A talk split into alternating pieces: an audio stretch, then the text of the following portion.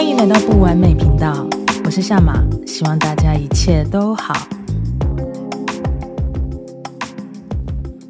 渐渐的发现啊，好像被问到这个问题的几率越来越高了。要如何认识自己？要用什么方法来认识自己？以前，我开始要认识自己的时候，哎，我真的翻阅很多书，哎，我一直想要找找看有没有什么明确的方式，锁住一个方向，好好的开始努力。但因为这跟我们从小到大在学习的模式是有很大的关联嘛。那学习也有个惯性的回路啊，好像你要锁定一个方向，锁定一个考题范围，然后开始的把它学好、读好，那考试就能够顺利的过关。所以那时候我也是翻阅很多的书，想要找看看有没有什么样的方式。那一直到近几年哦，才慢慢发现，哎，世界上有很多的事情，好像需要的都不是方法。而是真的进入当下事件里面去感受，去跟事件互动，去觉知觉察，这才真的为我带来蛮多的帮助跟改变的。当我们一直寻找方法的时候呢，真的就会忘记在情境中的觉知跟体验。这也是让我发现，原来很多事情真的不用找方法，就是进入当下去体验它，那个获得跟收获还有学习是最大的。这边跟大家分享一段前一阵子发生的事。前阵子呢，正逢台湾总统大选嘛。那有一天呢，我正在做着自己品牌的蜡烛，准备要出货。那我妈妈呢，她就正在看电视里面的萧美琴副总统，开始了一段让我惊艳的对话。那先声明，这一段是没有任何政治立场的，真的只有很单纯的心灵对话。我在旁边包装蜡烛，很随口的问我妈。是什么让你想要投给萧美琴？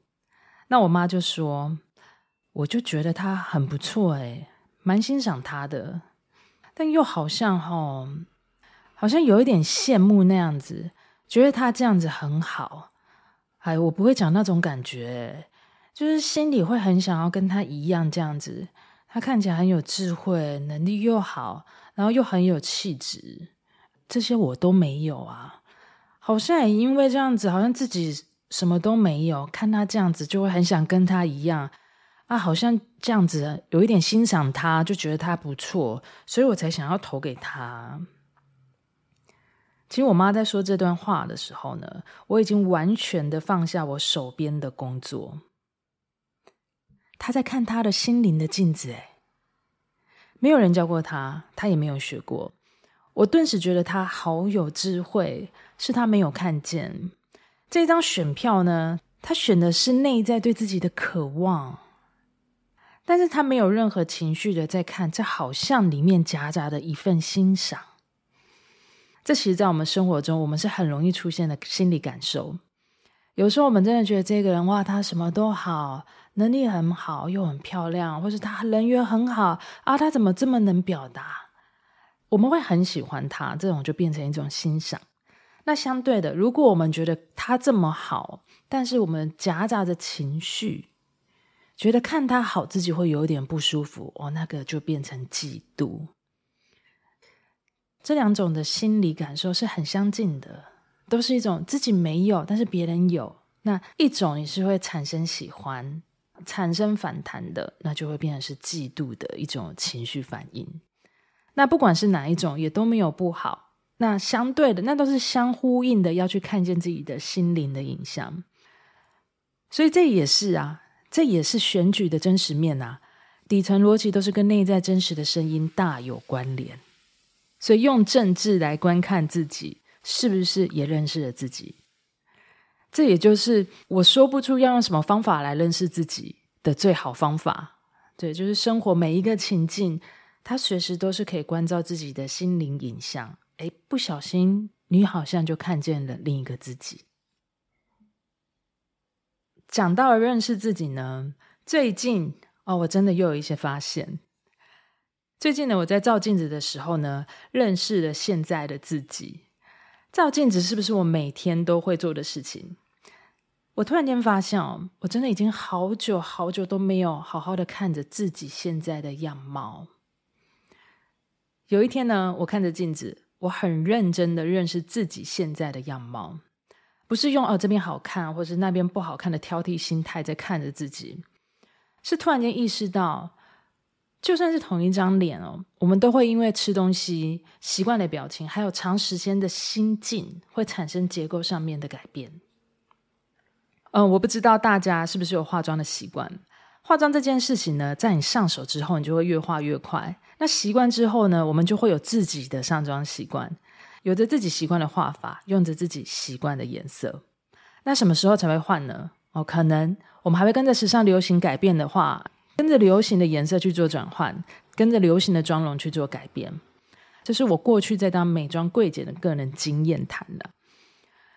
当化妆变成不是我的工作，对我来说是一种气色啊、精神的呈现的时候，我就没有去改变了。我看着我现在的样貌啊，我才发现，诶，我面部的结构已经不同了。那化妆的方法也要不同才对啊，这样才能去凸显自己更喜欢的部位，才能去凸显自己平衡的比例。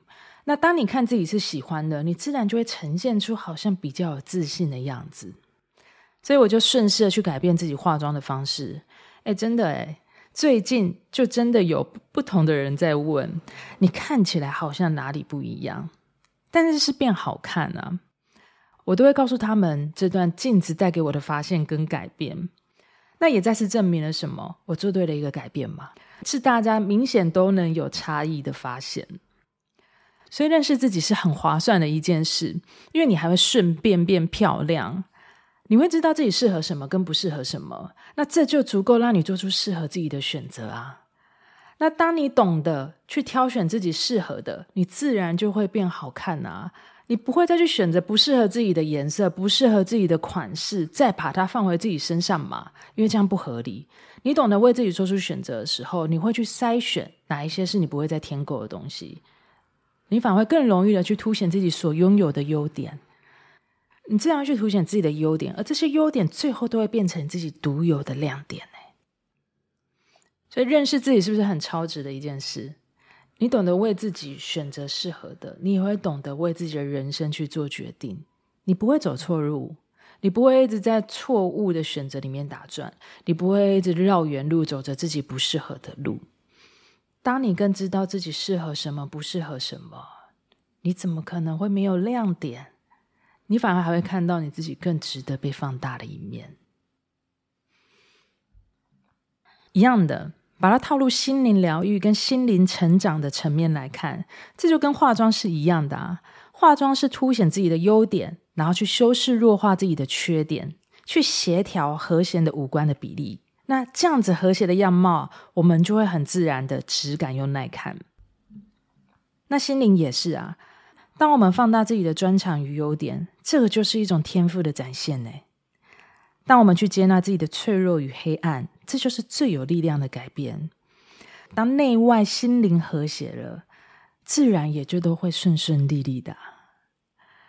每当有人问认识自己的最快的方法是什么，我自己的经验谈，我都会说是内观呢，就是在生活中不停的自我关照。用外在环境的影像来对应自己内在心灵的影像，这真的是我自己在学习的过程中对我最有帮助的一种方法。生活就是一个大教室，直接从生活学是最快的成长方式。所以任何时刻呢，我们随时都有机会会在生活中与自己相遇的。这一集呢，就分享到这里，希望你会喜欢这集的内容。我是夏马，我们下次见。